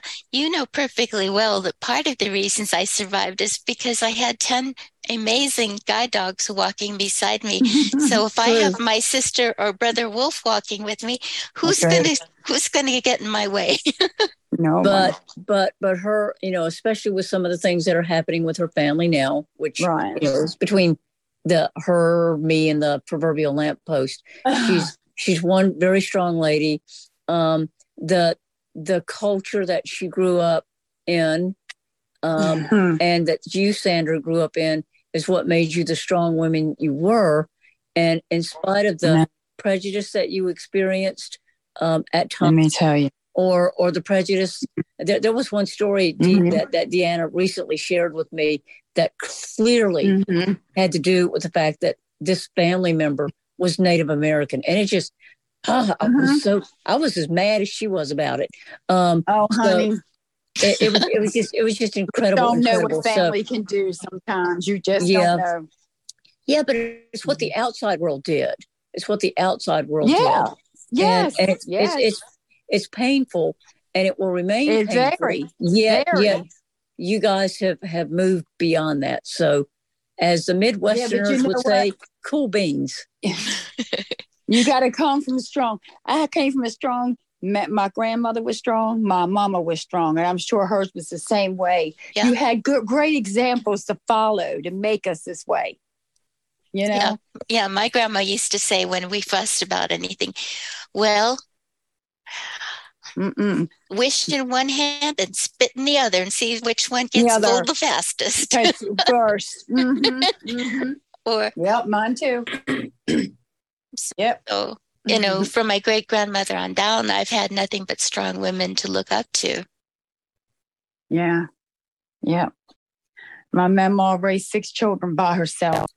So he went one day and never came back. So um, you know, she did it and survived. Of course, my mother and her oldest brother, they took them two were the oldest. Like you said, she was the oldest girl. She stopped school and went to work, made her a fake ID and went to work in a factory. Mm-hmm.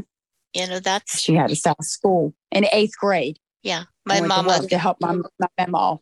my mama Yeah. quit at fourteen in order to help her Mhm. mother. So, Yep. but Yep. as I said, but we we did get our, That's our do diplomas at for the same time because I helped her with her GED studies. Right. But that's Meryl, we it is almost six ten. In case you wanted to. All talk. right. I wanted to say before um, before we go on to the introduction of what people are eating for the banquet, um, I just want to thank so because I may not get another opportunity, my awesome convention committee for all their hard work.